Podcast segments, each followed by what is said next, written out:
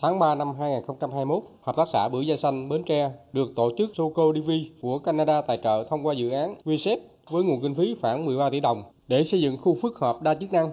Khu phức hợp được xây dựng hoành tráng tại khu phố 2 thị trấn Châu Thành, huyện Châu Thành với tổng diện tích hơn 4.000 m2, gồm 4 hạng mục: khu nhà sơ chế, vệ sinh, đóng gói, kho lạnh trữ hàng, khu chế biến nước ép, khu văn phòng và trưng bày các sản phẩm, được xây một trệt một lầu, kho vật liệu, vật tư, nhiều tháng qua, Hợp tác xã Bưởi Da Xanh Bến Tre hoạt động trong tình trạng cầm chừng.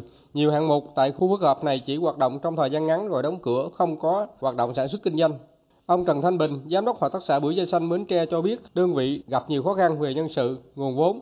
Thời gian qua, Hợp tác xã chỉ đơn thuần là mua trái bưởi của nhà vườn đưa đi tiêu thụ, tuy nhiên sản lượng rất ít. Từ đầu năm đến nay, Hợp tác xã chỉ mua bán được hơn 20 tấn trái bưởi. Bộ phận thường trực của Hợp tác xã chỉ có 4 người, một giám đốc và 3 nhân viên nhưng rất ít việc làm. Ông Bình tâm tư. Ở vật chất là không thiếu thì so với những cái hợp tác xã khác. Nhưng mà có cái hoạt động nó chưa có hiệu quả thôi.